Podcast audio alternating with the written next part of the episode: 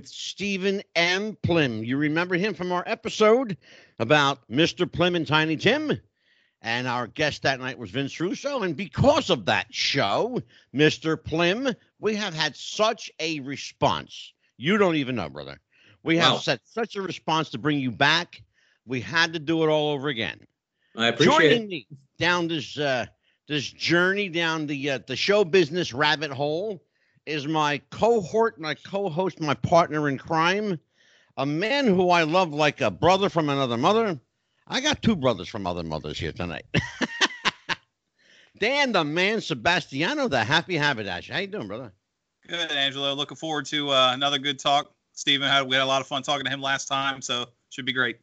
Yeah, I wanted Stephen to come back to talk about Stephen Plym, agent, manager, Hollywood Renaissance guy. Um, I want to, I want all the juice. I want to know what goes on behind the scenes. Uh-oh. But before we bring Stephen in, we got to talk about a couple things that transpired on the show recently. Dominic DeNucci's episode has garnered a lot, a lot of attention. Um, people are saying that our interview with Dominic was among the best, if not the best interview with Dominic they've ever heard. And I got, I'll show you, I'm going to put them up on our Facebook group. Um, and I was like, I almost brought the tears on that one. That was like really touching that people thought that we were that, you know, true to uh, to Dominic.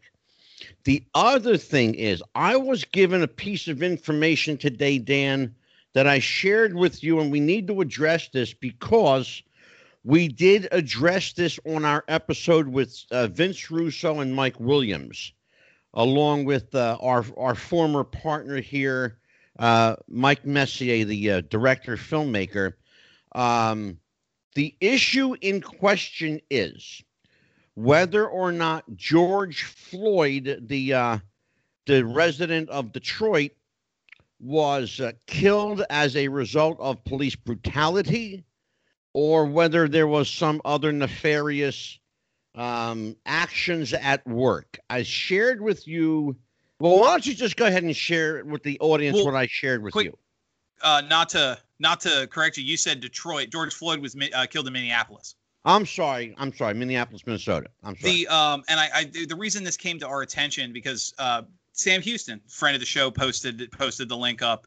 Um, not to call anybody out, but the the narrative that's being floated uh, that's come from the defense team is they're going to argue, and and exactly what Mike Williams said he expected was the defense team's going to argue that due to the drugs in his system, he suffered basically a heart attack and an overdose induced heart attack, regardless of the choke that was applied.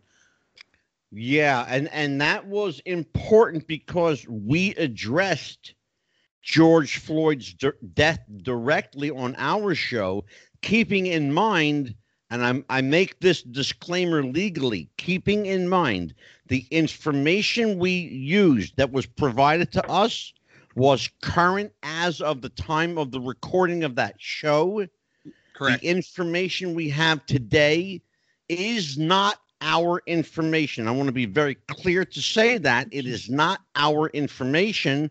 It comes, as Dan said, by way of Michael Sam Houston, better known as Sam Houston, a professional wrestler of some 30 years, a, a friend of the show. He's been here twice already. He's a friend of mine personally. I know him and I like him. Uh, And and he- he's a straight up guy. Go ahead. And the, I was going to say the, the article in question came was published, I believe, yesterday from the Yeah. Washington Sentinel, which is while while right leaning, hardly a it's a respected jour- uh, journalistic enterprise. Yes, yes, absolutely. Uh, so, but we need to make sure that we we you know caveat this by saying it is not our information. It was brought to our attention, and in the interest of full disclosure, we are sharing it with the public. That being said, Dan, Yes, sir. introduce our guest of the evening.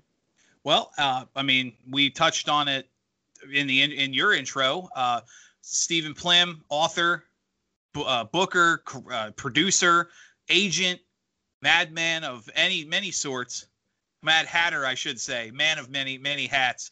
Um, uh, I mean, just uh, it's it, we could spend an hour show just covering an in, an introduction, but I think the No the, shit. he was Stephen Stephen uh, came to the show. Uh, his book uh, Tiny Tim and Mr. Plym, which was his adventures and time as manager of legendary musician Tiny Tim, brought Vince Russo. You mentioned you wanted to touch more on. Obviously, we could continue talking about the book, but there was so much more to his life as far as agenting and and various other facets that we want to get into and that's why he's here we're going to touch on as you said agenting 101 basically Absolutely. And one of the reasons I wanted to talk more about Stephen and less about Tiny Tim is quite frankly, Stephen, Vince Russo was going to blow you up with questions about Tiny Tim. I liked him a He, uh, lot. I should I should point out to everybody I spoke to Vince Russo today. Uh, I invited him to appear on the show tonight. He has a very full plate. He's actually recording his show tonight for broadcast tomorrow, uh, and he's got as as everyone knows, Vince has uh, right now thirteen different shows on his network that require his attention. So wrestling with the future is certainly not at the top of his uh, priority list. But Stephen Plym is at the top of our priority list tonight. Stephen, welcome back. How you doing? Thank you guys for having me. It's a pleasure being here. And I loved Vince. He was great. Yeah, and I told him that. Too. By the way, he, uh, as I promised, and just I want Dan to know I'm a man of my word. I promised to send Vince Russo Stephen's book, and I did, along with Wrestling with the Future T-shirts, which he will wear. He says he will. So, oh, speaking of which, not to change the subject, but thank you. Shout out to Stephan Bonnar. Right on, brother. Great shirt. I like that shirt you're wearing.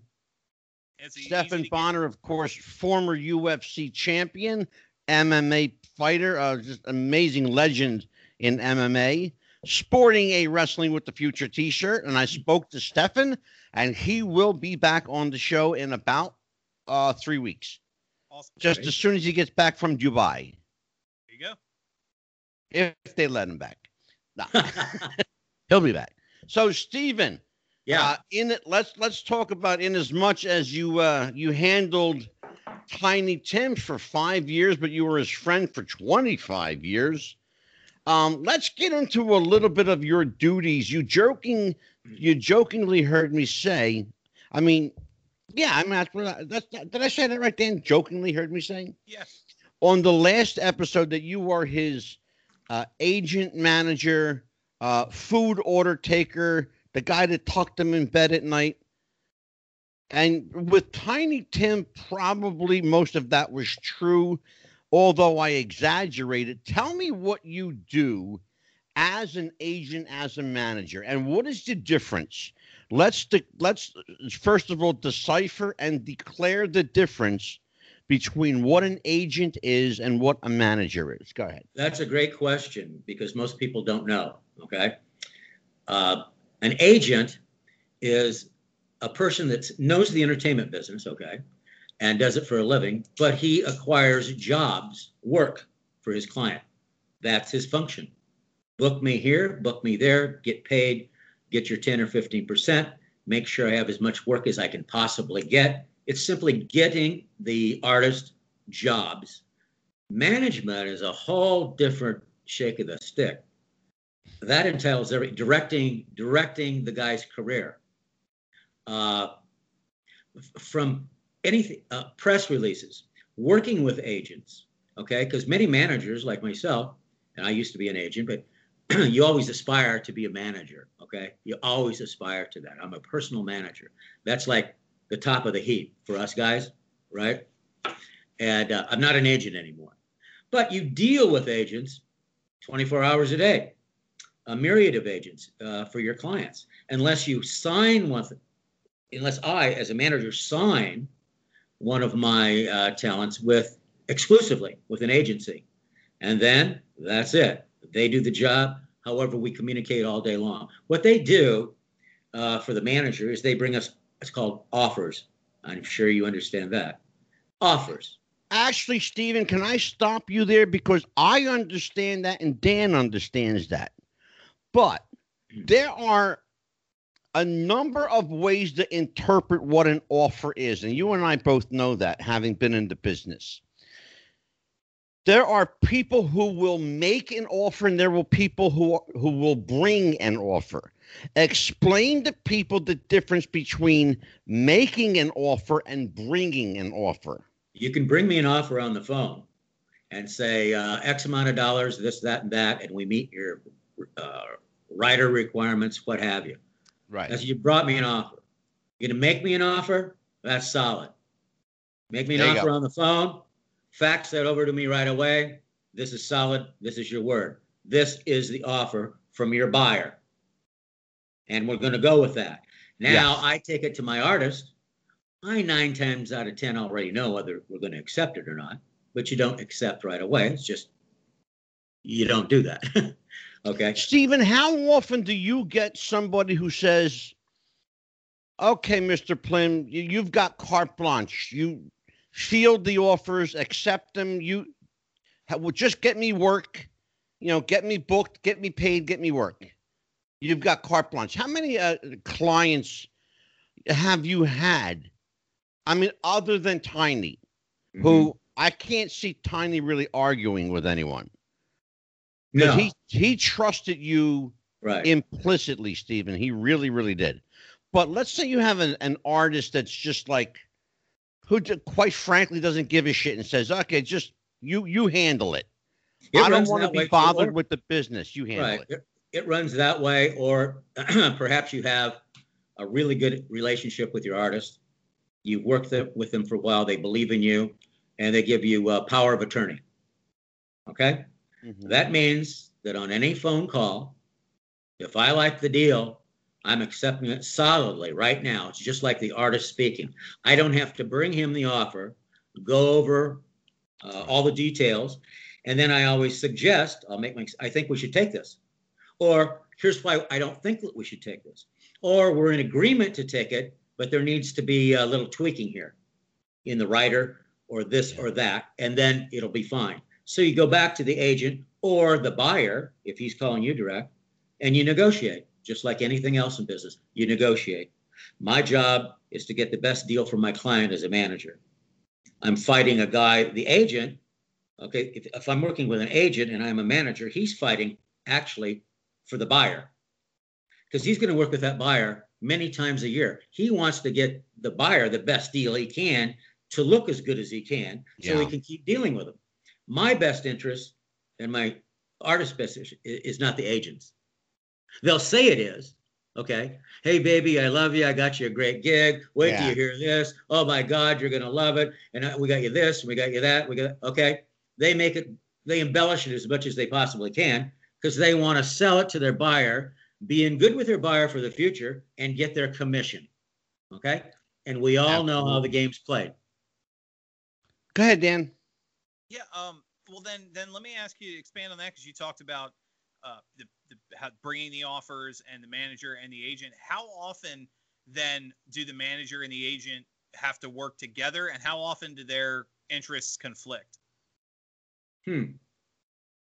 Well, there's just a there's always a conflict between an agent and a manager because we both have two different functions, and we're looking at the deal from two different perspectives, as I just uh, mentioned. But the nice thing, if you've been in the business a long time, like I have, you develop relationships with agents because you've worked with them so, long. and now you develop it. Okay, where I know I can trust this guy because he's always come through for me. You know, he's not going to bust my balls. He's not going to lie to me. We have a deal going. The, the problem is when you work with a, a brand new guy, you don't know his background, you know, the, so you have to question everything. Okay. Well, then- Stephen, following up on on what Dan just and I'm going to throw it back to Dan in just a second. But following up on what Dan just talked about, what's the difference between a buyer and I've heard this term used and I never understood it. What's the difference between a buyer and a broker? Oh, okay. Uh, and I've done both because I've owned nightclubs myself also. I was a buyer. okay, a broker, uh, and I've done that. I've brokered deals, just like a real estate thing. Okay, you're not on either side. Uh, a buyer may call you and say, "Gee, Steve, I've got this big deal coming up. He tells me, here's how many seats, here's what it's for, here's my budget. Find me something that fits my needs." Okay? Stephen, is, is the broker status largely, uh, you know, like Switzerland? Is it neutral? Uh, like, what's the vested interest? Is it just a payday? Um, like someone, like a buyer, I'm I'm assuming a buyer has a vested interest in dealing with particular agents and managers, right? Yeah. Because they they get a piece of. I'm assuming they get a piece of that, right? Whereas a broker, no, no, no. Okay, Phil, no. smarten us up. What did you say again? What was that question? Uh, the the the uh, the idea or the notion that a broker is neutral, right? Uh-huh. They get they get paid uh, a flat fee, or do they have a vested interest? No, I they get paid. That, no, I'm sorry. They get paid a flat fee for bringing two entities together, and that fee is discussed up front. Okay, that's you went exactly where I, I was hoping you'd go. Yeah. Because my understanding yeah. is that a broker has a vested interest in the client, right? Well, or no? it could go either way. Okay. Or it could be neutral, like you said. Like usually a broker, right, uh, deals with agents and buyers, right? And they come to the broker because he has a good reputation and knows the business right. and how to put deals together quickly between a buyer and an agent or a buyer and an artist manager. So Give me usually an example. a broker, okay, a broker will have, okay, an example. Uh, the Fontainebleau in Miami Beach, right, is looking for X type of an act. He's having no luck, or he's not satisfied. He knows a broker, or he knows me, and I'm brokering deals, right? He calls me, he says, Plym, here's what I'm looking for here's my budget. Put this to bed for me, will you? I'm tired of working with this crap, right? Right. I said, okay. What's the budget on the thing? Let's say it's fifty thousand dollars. Okay. I want ten grand. It'll be included in the deposit. There's my fee. Is that okay with you? Yeah. I go to the uh, artist or the manager and I tell them the same thing. What do you need? Here's the offer. It's fifty grand. I'm putting ten on top for me to get the deal done. Okay with you? It's all up front. Okay. Go ahead, Dan. Well, then let me ask you.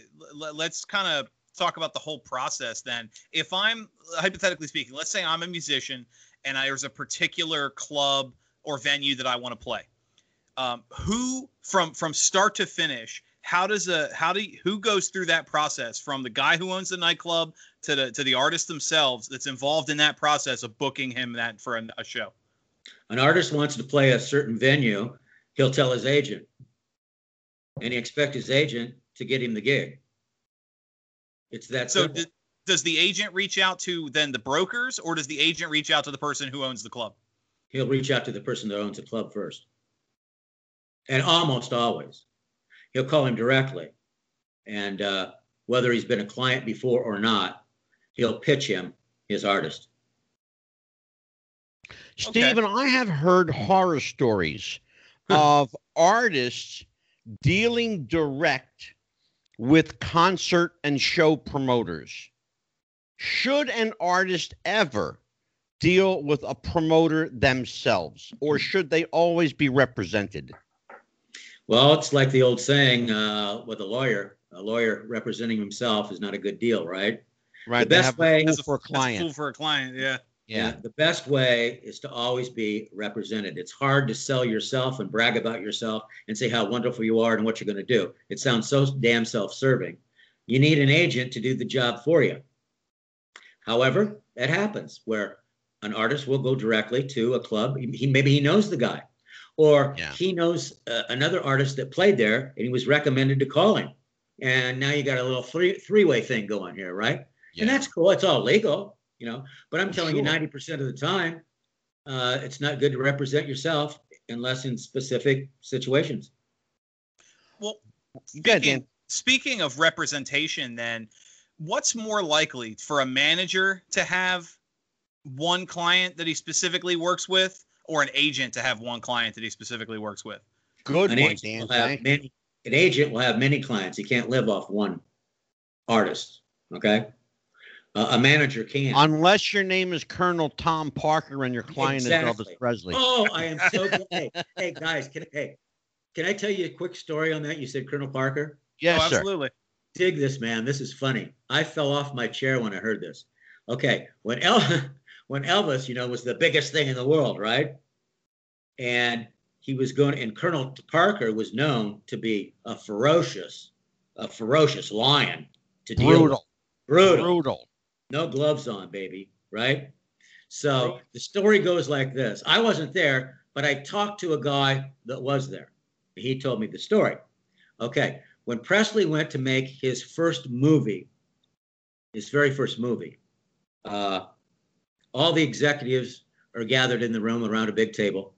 I think it was Columbia. I, I forget who it was. Okay. It was Paramount Pictures and it was Love Me Tender. And I know the story. Go ahead. Okay. Thank you. Anyway, they're all sitting around nervous as hell because they're going to meet with the colonel to negotiate a deal. You already know it, don't you, Angela? Oh, and boy. They're Go going to make a I'm deal. to keep shut. And everybody's nervous about who's going to speak first and what are we going to offer the colonel because he's such a hard ass, right? And they, and they don't want to piss him off and have and take it somewhere else. So they're all sitting around fidgeting. The meeting, long story short, the meeting comes to order, and uh, finally one of these suits says, "Well, Colonel, uh, what do you think about a hundred thousand? The guy said the colonel took a great big drag of his cigar and he said, "That's fine for me. What about the boy? It's exactly what he said. Is that great?" and that was the that was the beginning of the first million dollar contract in the film business. Elvis got a million dollars, and Colonel Parker got two fifty for himself. Wow. You know Two and a half for himself. Wow. Great. Elvis got a million dollars a picture from Love Me Tender to uh I Jailhouse think Rock the, and all that. the the last one he got a million for was uh was called Charro. I remember that. and then it went up from there. Anyway, I thought that was a great story about the colonel. it's great. It is, a, and that's absolutely true. That every word of that was true. I'm glad. Go ahead, Dan.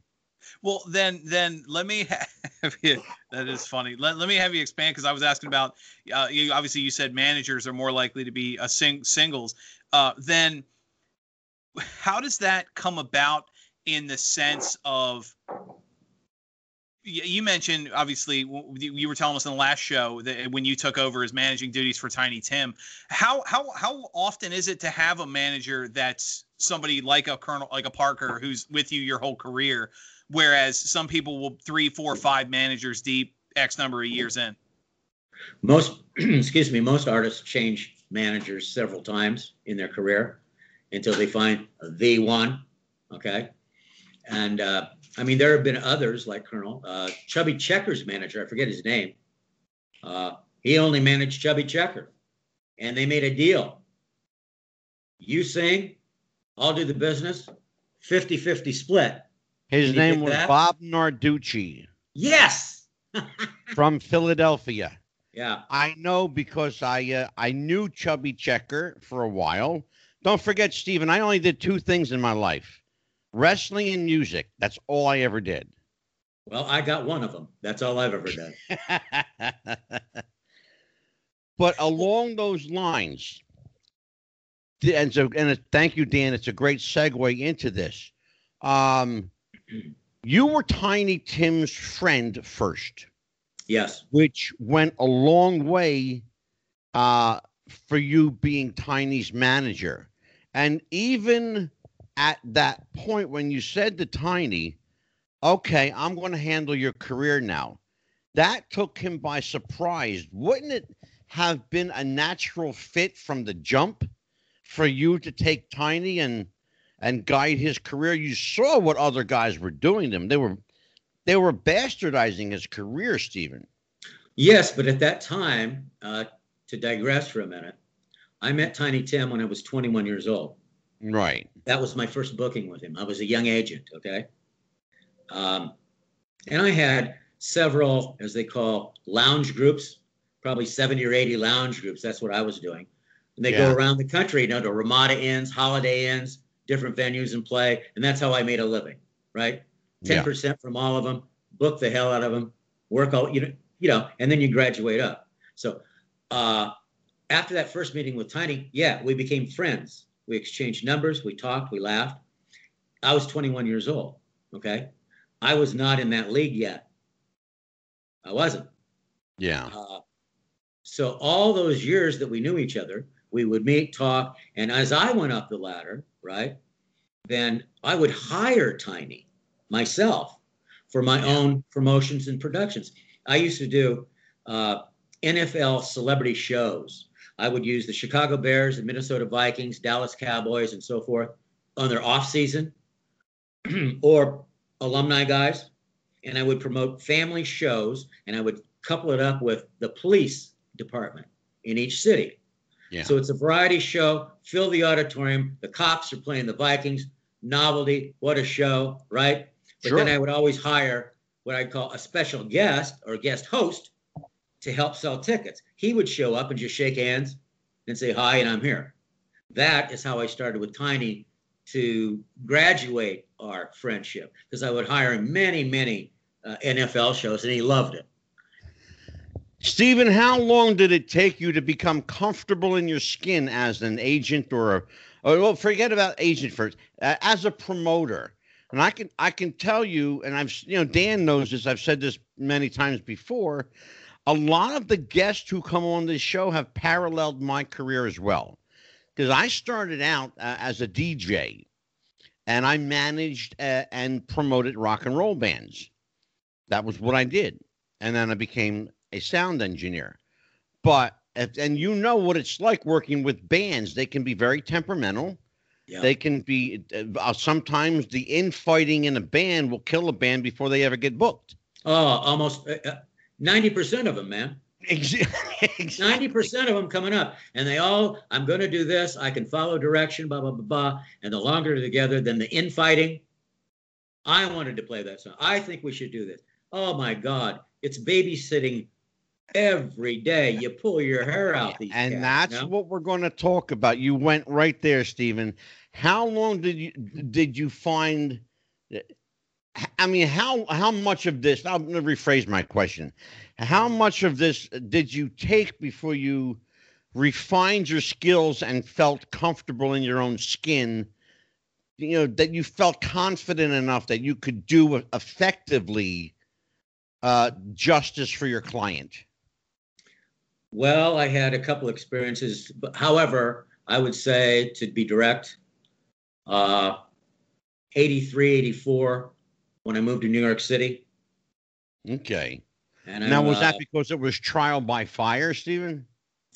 Well, no, I mean, I, I've had a couple acts that, not mentioned in the book or anything like that, but uh, really, really got my personal career fired up.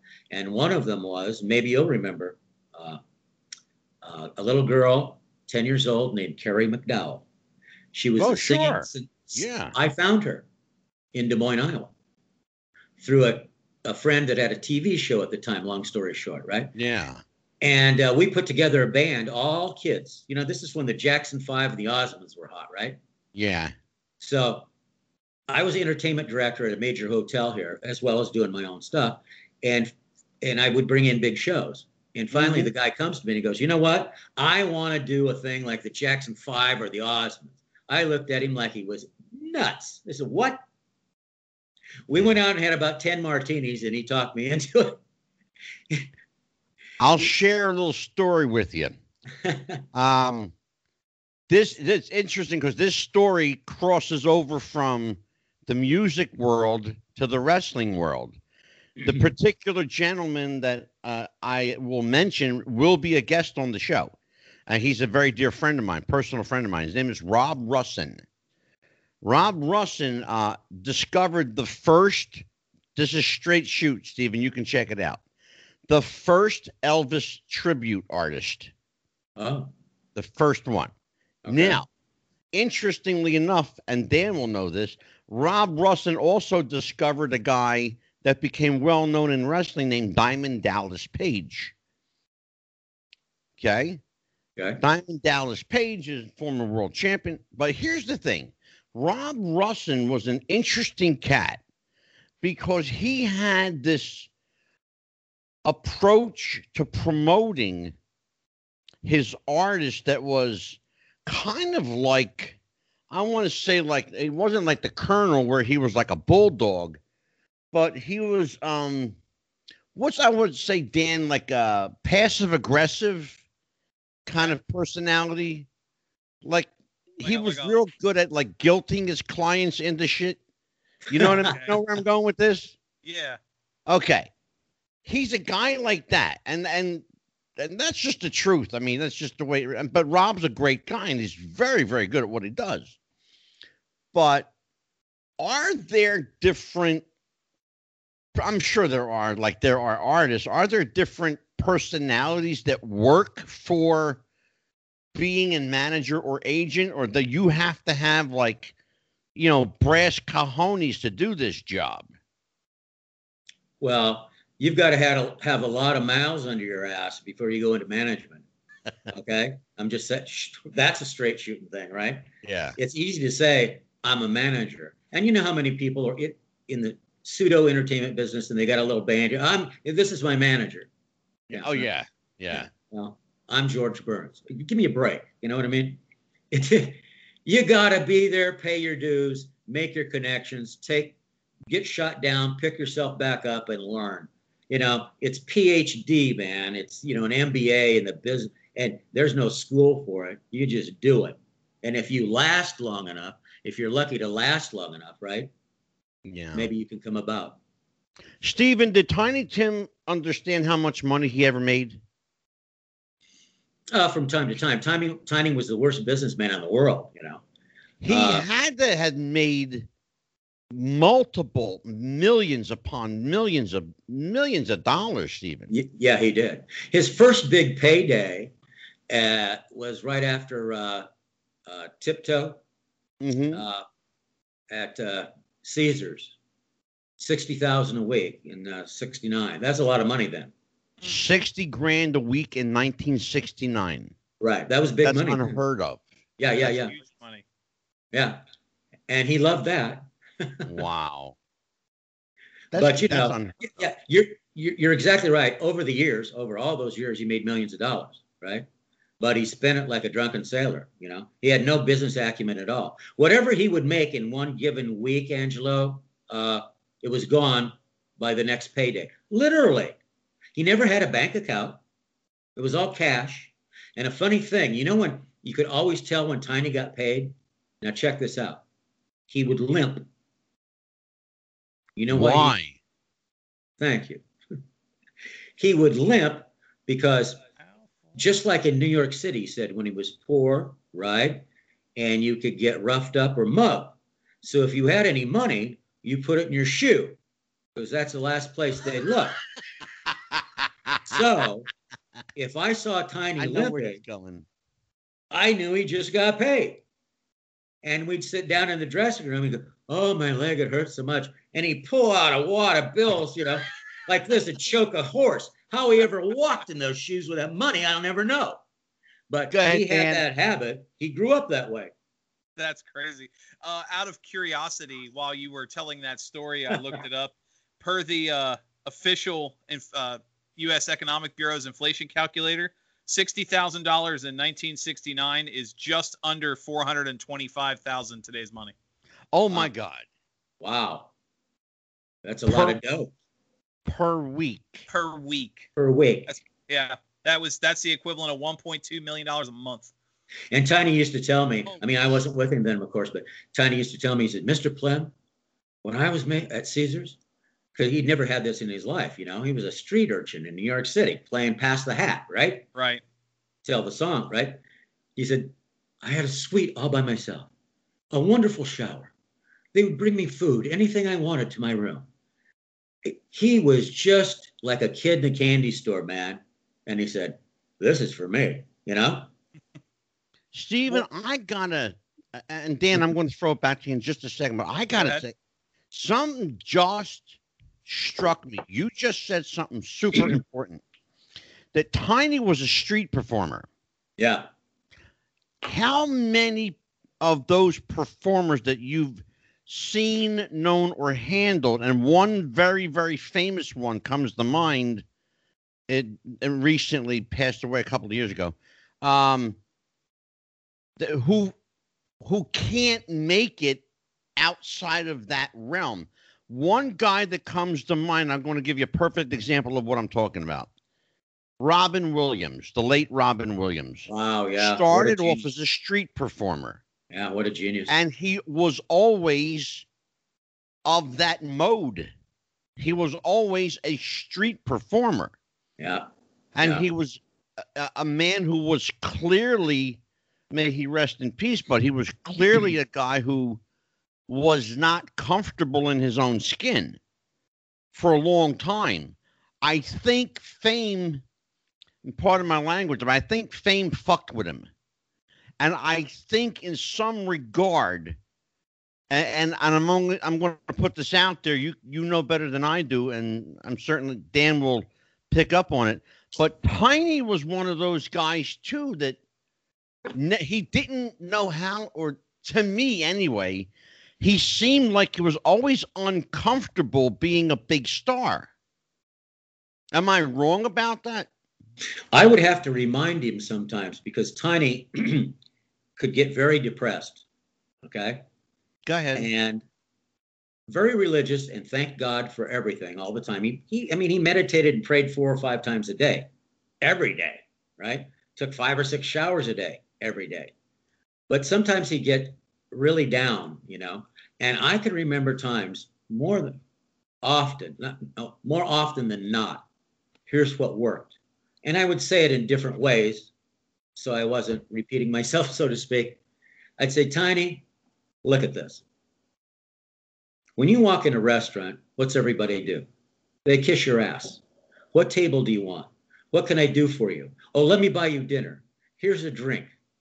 Uh, if you want to, they everybody stops as soon as you walk in. They want your autograph. They tell you how wonderful you are. On and on and on with the adjectives and adverbs. I said, Tiny, do you think I ever get that? I'm a civilian, man. Do you think 99% of the people get what you get?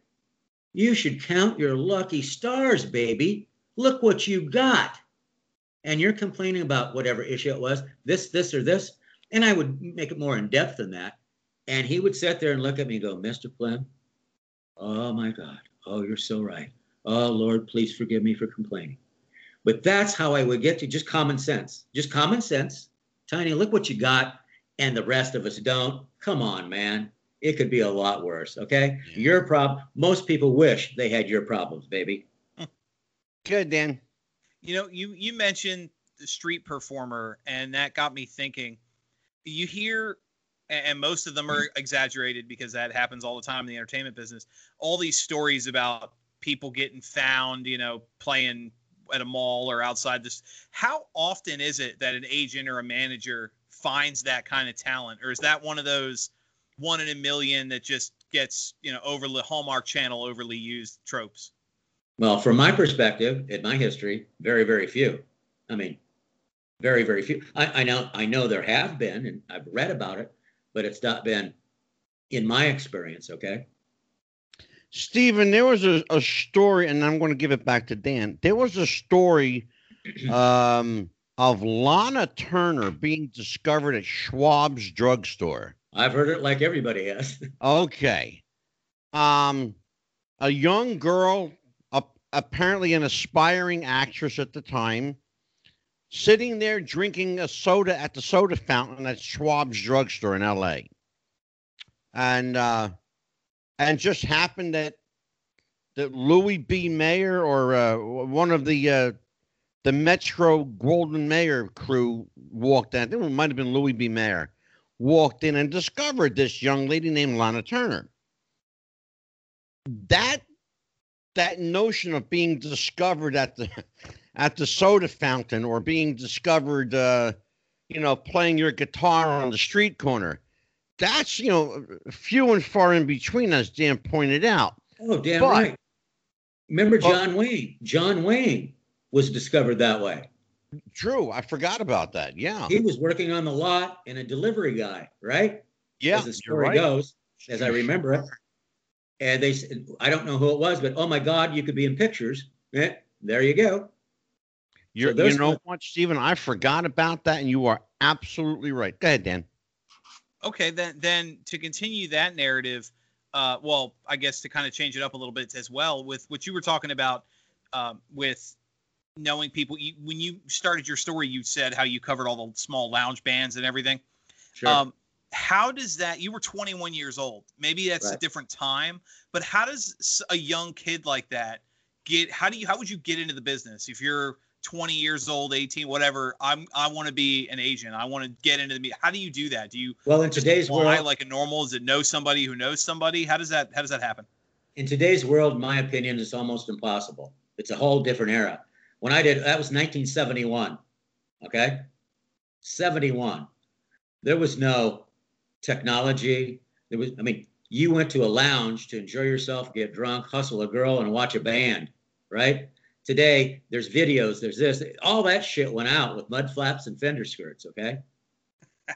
Okay. I started out, see, as a singer in my own band when I was 15 years old. And that band lasted the same cats all through high school and through two years, seven years, my band, right? And we played all over the Midwest. And we were pretty damn good in the end. And then we would we would open for big band, you know, for a big act. And to open for a big show, right? Was like, oh my God, I've made it, you know? What was your first record, Stephen? For what it's worth. I knew you were going to say that. I'm going to tell you why. I actually searched you out. I found that song. Did you? I did. I was Yeah, 19. I I sure was did. years old. I was 19 years old. We recorded that. I was a freshman in college. We recorded that. We got all our money together. We went to Chicago, Chess Checker Cadet Studios. Remember that? Yep. Famous. Yes, Right. sir. And that's where we did it. An old Buffalo Springfield tune, and we updid it. Yes. That yes. was my a tribute to my one hit. hey, look, at least you were a one hit wonder. There's a lot of people that was a no hit wonder. I was a one hit baby. There you go. I got news for you. Some of the some of the greatest songs in the world are one hit wonders. Oh yeah. There's You yeah, know? there's a whole history of that. Who could forget, you know, Terry Jack, Season in the Sun, you know? Yeah, yeah, yeah. Dan's too young to know that one. You know that that's I as an avid lover of music, I'll still admit that's before my time. Hey, friend and lover.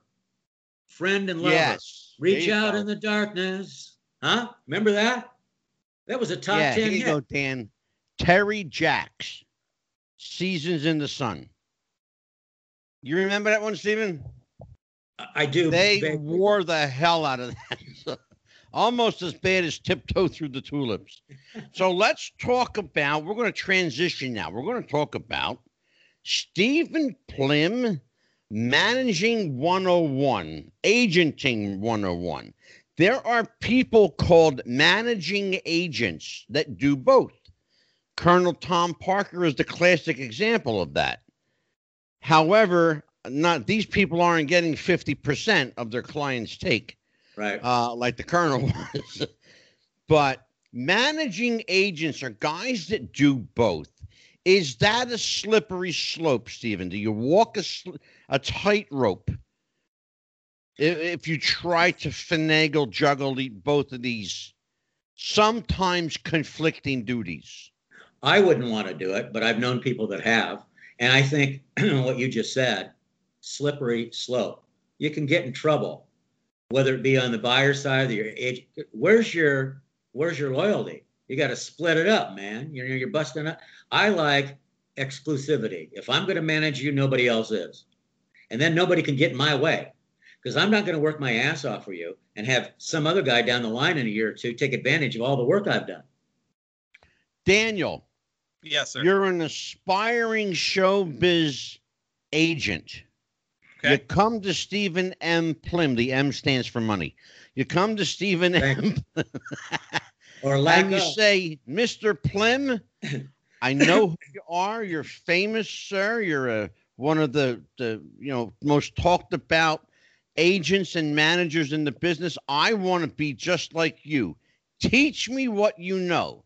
What's the first thing Daniel has to ask Mr. Plym? I have those calls even today. I know you do. That's why I want. I'm trying to get Dan a job. Hey Dan, let's go Yes, on the sir. road, babe. Let's go on the road and make it, baby. That's what we always used to say. We're going on the road, man. We're gonna make it. But I'm gonna tell you, I- not for nothing, but I, I was on there. I lived out of a suitcase for years. So did so I, Dan, baby. you want to be an agent. So what are you going to? What's the first thing you're going to? What the first piece of advice you're going to ask Stephen M. M is for Money Plym? What are you going to ask this man? What do you want to know? What does he have to teach you? Well, if I'm going to be an aspiring agent, the obvious question is how do you go about booking your first band or first Well, act? Yeah, you, you got to get out. you got get out in the barnyard and stomp in the shit. Search, knock on doors, and you better be tough because baby, it ain't easy. I did it. I know a lot of guys that have, and I know a lot of guys that were very good at it, but just became so worn out, man, with it, and uh, disenchanted with all the crap you have to put up with, and they drop like flies, just like bands drop like. I've probably handled in my life, well, thousands of bands, thousands. Talking to them, coaching them, putting them together, helping them rehearse, booking them, babysitting them, loaning them money. Uh, so they're broke. Keep your commission. I don't need it this week. Feed your guys. You know what I mean? It's a man. It's a real convoluted, hairy deal. It's not. You just can't explain it in one sentence or even in that. You just got to start somewhere. If that if that's where your heart is, then you'll figure out. You'll figure out if you want it bad enough. You'll figure out how to start. Well, let me ask you then. We uh, Angelo mentioned earlier to, about lawyers and you know the old expression about a fool for a client and all. There's a certain degree of morality that you have to leave at the door in order to be a good attorney. It, that's true. I- I. I, I What an have friends that, that do this and, and I'm not lying. It's it's you know, so it's the same thing with managing and and agenting. You hear stories about guys that, you know, uh basically I'll give you all the drugs and women you want, and the second you're not making me money anymore, I'm on to a new client. Where Yeah. where they you know, you you talked about the guys that that made all their money treating tiny like crap. Um it, what kind of for lack of a better description, is it possible to be really a, a good manager or a good agent while still w- without having to abandon some semblance of, of moral That's- somewhere? Great fucking question. Great I am question. so glad he asked that. How about politicians? What do you think they do every day? okay, there you Right. go. They claim to be moral. This and, and, and maybe they are in most cases, but you ain't going to get nothing if you don't give up something. Let You me can't have remind it. everybody. You cannot have it you know, your way all the time. It, it ain't going to happen. So yeah, you got to. I'll use the word compromise. Yeah. Okay. Well, Stephen, you and I remember because we're of that generation. Yeah. You and I remember, and I remember from firsthand because I got involved in it. Um, the payola situation. You remember? oh yeah. Remember Dick Yes, Clark? sir. Dick Yeah. Clark. Well, it it lived long past Dick Clark. Um, one and what Stephen and I are talking about, there was a a chapter in American music where record companies wanted certain artists promoted or pushed, like you know, to to uh, equate this to the wrestling business. You know, there are people gunning for you at the top of the roster. They want your spot. And the record companies used to have these sometimes most of the time unknown artists that they would put a lot of money behind to have their records played over and over and over again on radio stations, big city radio stations, Philadelphia, New York, Los Angeles, you know, all these big stations, at Chicago. Um, and they would have, you know, these rally parties for these, you know, unknown artists who create I got sucked up into that too because I was playing. I was being given, and I'll just tell you straight up because it's you know past history. They were sticking hundred dollar bills in the record sleeve, Steve. Yeah, and you know that. I do know that. Yeah, and I've got a lot of them hundred dollar bills, brother. you know, a lot of them, and uh, but talk to me about to follow up on Dan's question, and I want Dan to pursue that line of question about how you maintain your integrity, I think is what Dan's saying. Mm-hmm. How do you maintain your integrity in a basically like wrestling, Dan, a corrupt, moralless uh, enterprise? Right. I had one thing, guiding thing uh, with me, and it was simple never ever fuck your artist. If somebody's got to go down, it ain't going to be them. So I went from there. Never ever screwed my artist. If I had to make deals that were unseemly, I did. Uh, if I had to compromise, you want to say compromise some of my morals in different areas. I don't mean murder or something, but you know what I mean. Okay, right. I did. I admit it. Otherwise, you ain't going to play ball in the big leagues, man. You just ain't gonna. But I never screwed Steven, it happens, and I'm glad you said that, Stephen, because it happens in wrestling. Dan can tell you, it happens in wrestling all the time, brother. Oh, I mean, all the time.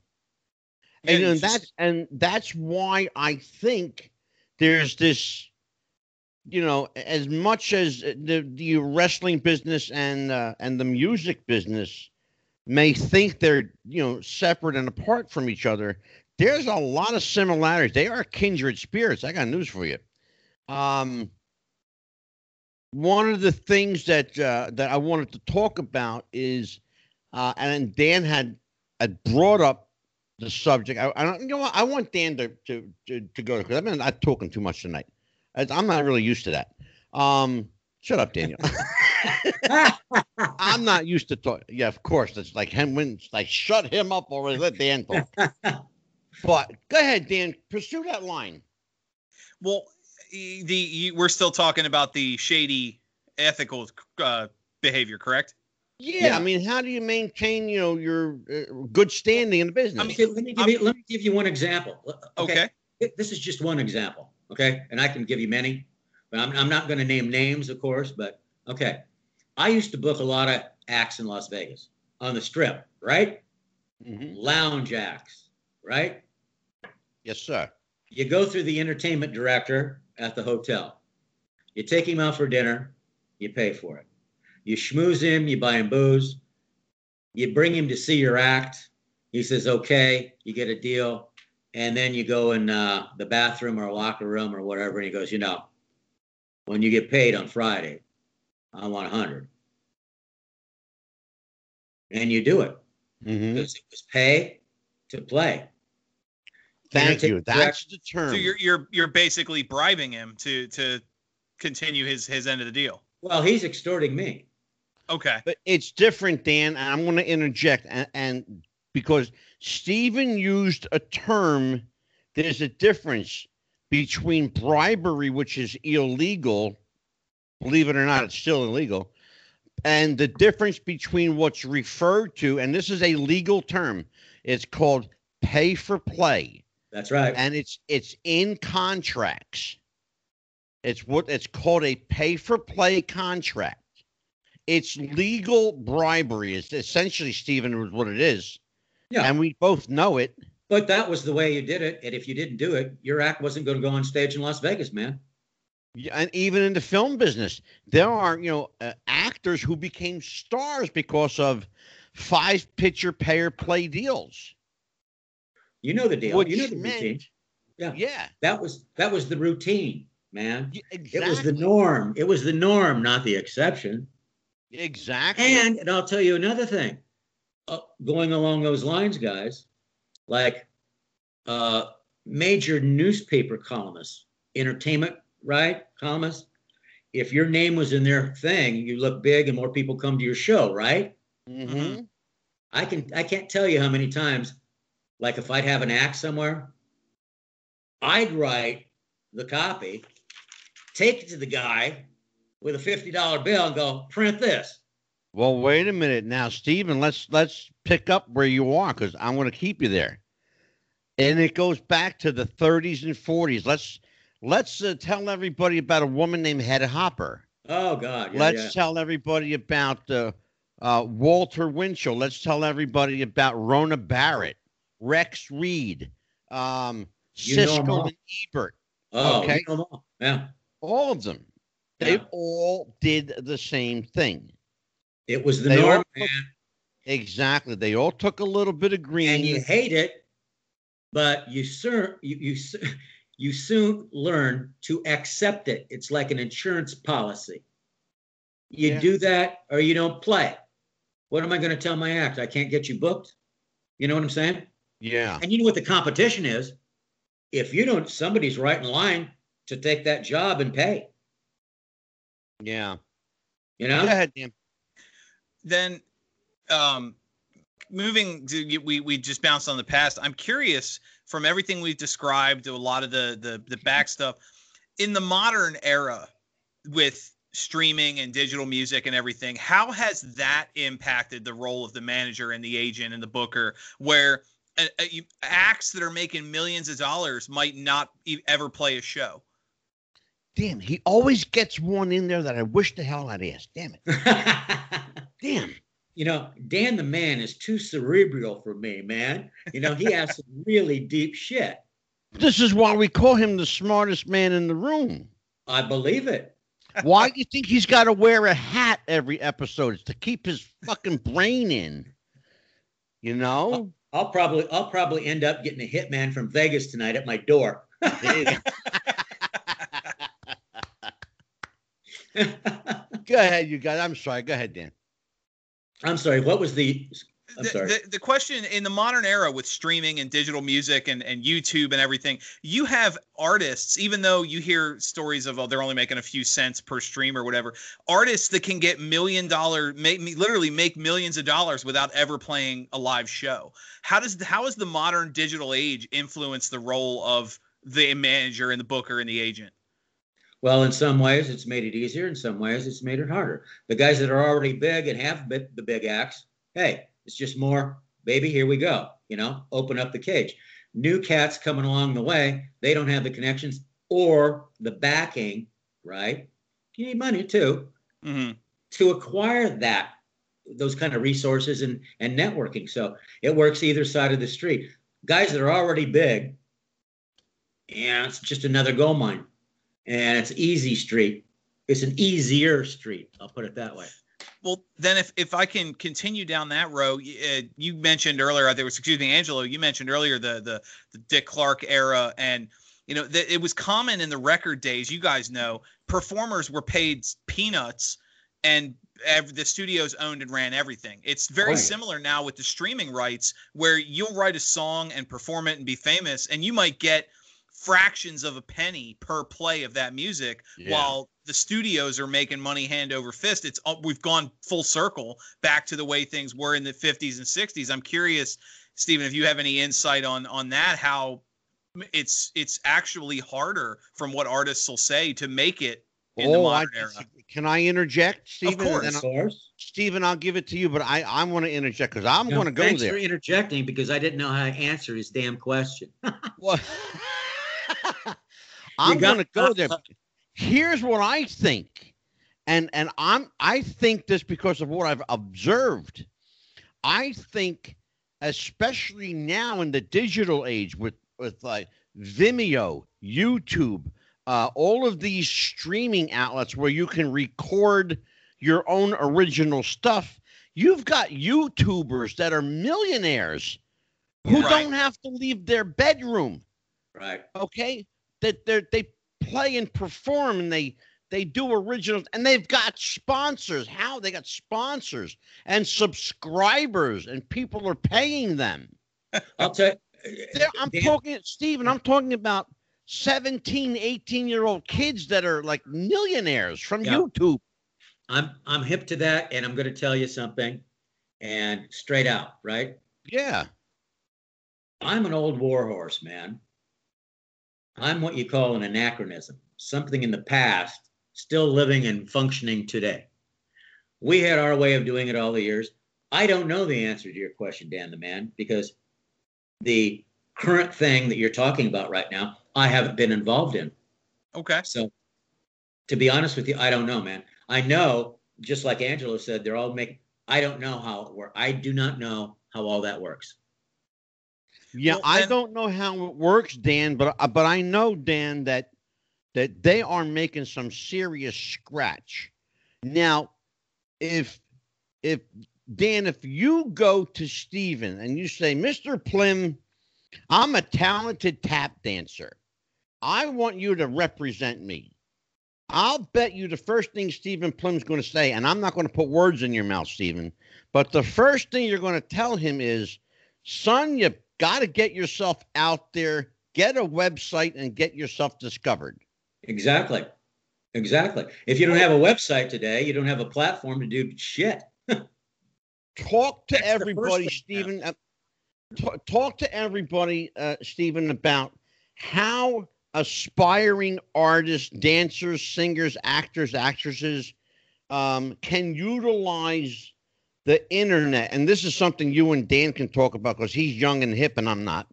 Um, so go ahead, talk, talk. You and Dan have a to have that conversation, and I'll drink get- my coffee. All- All I can tell you is this, uh, Dan. Uh, I get calls, I don't know how many a week, just because I'm out there Mhm. uh, with all my stuff and I have history.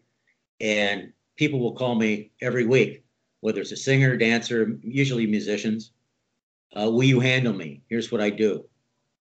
I don't take any any new artists on unless they already have something going.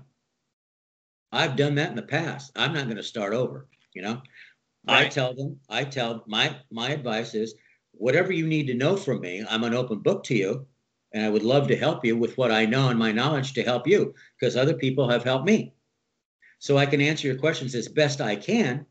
But then I got to tell you, if you really want this, uh, you better get on your horse and ride, man. And you better and get to New York or get to LA where the action is. Because if you're not going to be seen, if you're not going to be exposed, you ain't got shit. And get yourself a website. Do you have pictures? Do you have a portfolio? What do you got so far? You know, and then you got to go out and literally knock on doors. Yeah, you can do a lot of it on the internet, but that's just bullshit because they, they don't even look at it. You got to be, you got to persevere, man. You got to want it like you want to live, okay? Like it's your life. And you go meet people and knock on doors, and here's who I am, and here's my portfolio. And you just got to do it. I, just recently, uh, in the last month, I've helped three girls uh, do this and go to LA from small towns. And I tell them, I said, when you go into LA, right, with your U-Haul and you're going to make it, right? If you stand in that spot long enough, you'll see that U-Haul going back somewhere. Exactly. That's your chances. Slim and none. Now, do you still want to do it? And if they say yeah, I say, God bless you. What do you need from me? I'll help you any way I can. Stephen, can I ask you a question? Yep. Used to be a time, and, and and Dan, you know this too, even in the wrestling business. There used to be a time that you would take your eight by ten and your tape, and you would, you know where I'm Yep. going, Stephen. Exactly, Okay. You Yeah. know where I'm going, Dan.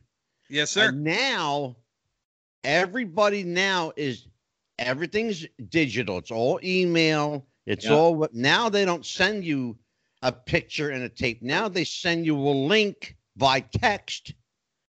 Here's my YouTube. Here's my, you know, used to be called sizzle reel. Now Yes, it's called Sizzle promo reel. Yeah, man. sizzle reel. Right. Now they call that- them. I haven't heard that terminology in a while. I'm because I'm old. That's why. Well, so am I. Well, it's it's also uh, we've I mean, we've we've seen it, and then I had um, uh, when I had Mustafa Gadalori on on the roundtable about a month ago. Uh, he was telling the story. Every, almost every audition that's done nowadays, you don't go to a casting director. They'll they'll put out a mass email. We're looking for, you know, uh, X, Y, and Z, and you Mhm. say because now it's so easy to make. People send in their own demo tapes. You know, I can. I've got a smartphone. I can record with this. I can record a professional quality demo reel. Few minutes of me reading a line that you emailed me, and I never have to leave the house.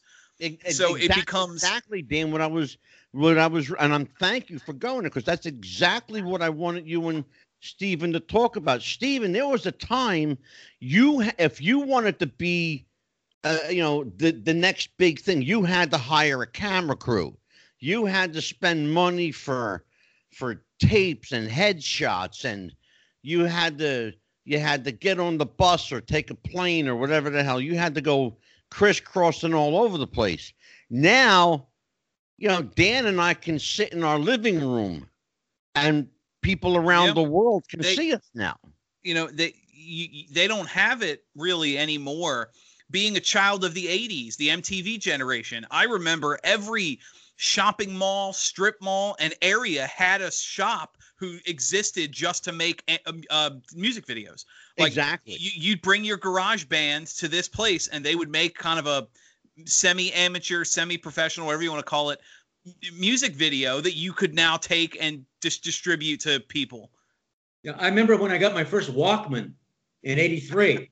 Jesus, I thought it was the best thing since sliced bread. right? right I remember them. Now, now, you know, we we walk around with, you know, uh, you know, like a five gig computer in our pocket. You know, I don't. I, I, I get lost in my background. I have to hold my phone up thousands, like thousands of songs. But you know, yeah, but here's the thing though. Um, no, but you guys are you're absolutely right, Stephen. I, I know that. I want to tell people because because I'm going to give uh, Stephen M. Plym, the M stands for money, and his partner Jacob, because I know Jacob is in the background lurking there, running the computers and shit. And he did, and he just went up to the bathroom. hey, Jacob, get down here. They're talking about you. But I want the, I Is want everyone to thing know good? I that can call him from Stephen the Plym. bathroom. Well, he's in the right place. you. He's he's Yeah. in the right place. I'm talking about him. He's in absolutely he's in the right Here, place. here he is, Angelo. He's right here. It's like I left for two seconds. Stephen Plym and and Jacob, his partner Jacob, uh, they are uh, two guys that you want to know. If you want to be in the business, if you think you've got the talent, get a hold of Stephen M. Plym and get a hold of Jacob.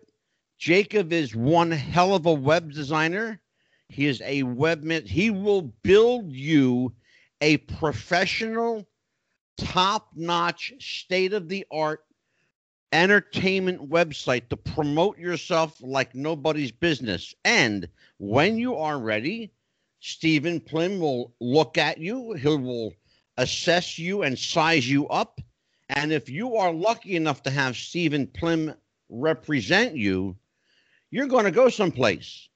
So, and I just wanted to throw that out there, Stephen. I know you didn't expect that tonight, but Not at all, but thanks for the plug and thank you for your Yeah. kind, thank you for your Well, I- kindness. you know, look, I got it. See, here's the thing. We're Dan and I are all about promoting the unsung hero. You know, I know you're the face of the crew, but let's be honest about it. Jacob's the guy doing all the hard work back. Of course. Not wrong. It's not wrong. I tell you. I know I'm not wrong, Jacob. I know that. I know the deal, brother. I know the deal. Go ahead, Dan. Talk. Well, you know, um, it's actually funny. Got me thinking. y- y- That was you were great. talking. You were talking earlier. You mentioned uh, the formats. You know, 2019 was the first year that vinyl outsold CD, f- first time ever since both those formats have existed. Because we're coming full circle back to back to vinyl. Um, I, I'm curious, and this is just uh, to go off of what you said with you know, get a website, get your information. You you won't take anybody off the street but but really hypothetically speaking what would it take for for you to walk like walking down the street, somebody's performing, you hear somebody in a club or whatever. What would it take for you to pick up somebody that's that's from scratch, nothing, zero, right off the street? A lot of dead presidents. A lot. So so if they came to you with talent and a duffel bag full of money, you'd think about it. I, if they had the money. yeah. Do you want me to lie to you? No, I, I was just I was genuinely curious if there's no there's no level of talent that, that you hear that you would do It's all you'd be willing to do all the work. Number one, I'm not looking, and I'm not walking down the streets. and It, uh, it's not in my DNA anymore to do so. I wish them all well. Believe me, I wish them all well, guys. I really do. Oh, But- absolutely. all those years are past me. I have my history, and now I'm doing what I do. And uh, I usually, you know, I go out and speak and do MC jobs. You know, eight, Yeah. nine of them a month until this COVID thing come on. You know, I By MC the live way, shows. Stephen Plym, host- let me let me stop you there, Stephen, because you you said something, and I want to be, make sure that it's fresh when I say this. All right. Stephen Plym is a a master of ceremonies, a skilled, by the way, skilled master of ceremonies. He is also um, a motivational speaker. He's a great storyteller. His tales from Hollywood will uh, will captivate you. He could talk to you for hours about you know the ins and outs and some things you don't know about some of your favorite artists. Um, if you want to hire Stephen M. Plym, it's as simple as going to stephenmplym.com. That's it. The M stands for money. Angela, can I ask you a question? Of course you can. Will you please be my agent? I love you. I uh, I'm pretty good that way. Absolutely. Well, look, I just I just put you over. It's like we call in wrestling putting somebody over, right, Dan? right? The art of putting someone over.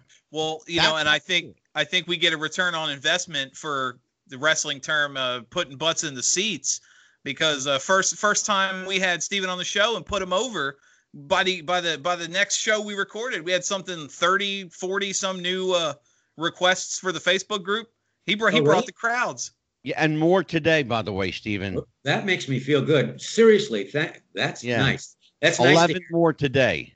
there you go all referred by Stephen Plym. I'm not even shitting you.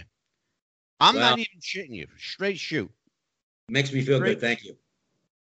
We pick a Dan and I joke about it, but it's really the truth. We we do a talk show.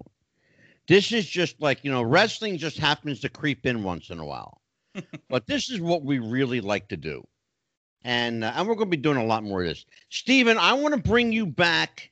Um, I promised everybody three appearances by you. We're going to bring you back one more time.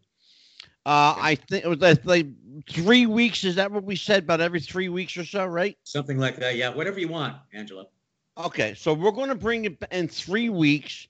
Um, we're going to have uh, one more episode with Stephen Plym, and we're going. That episode is going to be a peek behind the curtain. Stephen's going to talk about some of the people he's handled and some of the horror stories he's had to deal with, and quite frankly, he's going to tell you some of the most rewarding stuff I like Um, that. That'll be fun. about being about being an agent and manager. And uh, You know, just- on that on, on that note, you know, and I can't wait to do that segment because a lot of these cats, interesting, were big stars and then fell, or and I would pick them up in the middle. But the greatest rap, the greatest line I ever heard, I was at the Fontainebleau in Miami Beach. I had George Burns there, right? We had dinner, Oh. and he looked at me and he said, "Hey kid, I've been rich and I've been poor. Rich is better. Always remember that." exactly, exactly, absolutely. Uh, Yep. Well, you guys, uh, we have come to uh, the end of another episode. Stephen, I can't thank you enough for joining us tonight. I will, uh, of course, touch base with you tomorrow. Dan, what's going on in the world of uh, Dan the Man and Twitter and all of our social stuff? What's happening? Well, uh, like I said, we're Facebook group Wrestling with the Future on Facebook. We're uh, growing every day, especially when we have awesome guests like Stephen here. Uh, we're on Twitter at Wrestling Future. That's no G, Wrestling Future. We're on Instagram, Wrestling with the Future. We have uh, quite the social media profile. You just posted on the Facebook page. You talk about upcoming events. We've confirmed uh, one half of the Killer Bees, somebody that we were looking forward to. We, we've mentioned a few times talking about. I know I'm sure you'll go on for future guests. So any of the breaking news of sorts for the show is always on our social media. Absolutely. And uh, Dan uh, kind of gave you a little hint there. B. Brian Blair will be with us on Tuesday, September 29th. One half of the Killer Bees. He is the president and CEO of the Cauliflower Alley Club, the oldest organization in pro wrestling, the Ring of Friendship. Uh, and we are going to promote that organization. We're going to talk about Cauliflower Alley, talk about Brian's career. He's a fascinating guy. But before we get to next Tuesday, we got a humdinger, baby. Thursday night. Thursday night, the man who redefined wrestling, and he really, really did. He blew the lid off of kayfabe. Kayfabe died when Eddie Mansfield hit the airwaves. And Eddie Mansfield will be our guest on Thursday night. It promises to be a barn burner. He says we're going to have, he says to me, and I'm going to quote Eddie Mansfield says, Angelo, we're going to have some fun. Unquote. so, and I'm looking forward to it. I know Dan's looking forward to it. Um, I just, I hope, I hope Eddie's ready for Dan. Oh God. Uh, but we are both ready for a word from our sponsor. Let me tell you something. I want to move out the way because Stephen Plym, you don't know this, but you've got smooth balls underneath your face. Look at that. Watch this. All right. Look at that. Do you have sweaty balls? Volleyball, netty balls? Well, it's time to make them ready balls. The Manscaped Lawnmower 3.0 will do the job and clean your knob. Its patented no nick head will ensure that your head functions as oh. desired. Enter promo code Wrestling Future for 20% off. That's a generous 20% off your order. And manscaped.com and Wrestling with the Future going balls to the walls at manscaped.com. Your balls will thank you, and so will we. And on You- that note, for Stephen Plym, for Dan the Man Sebastiano, I'm Angelo DeCipio. Take care, everybody. Good night. Happy wrestling.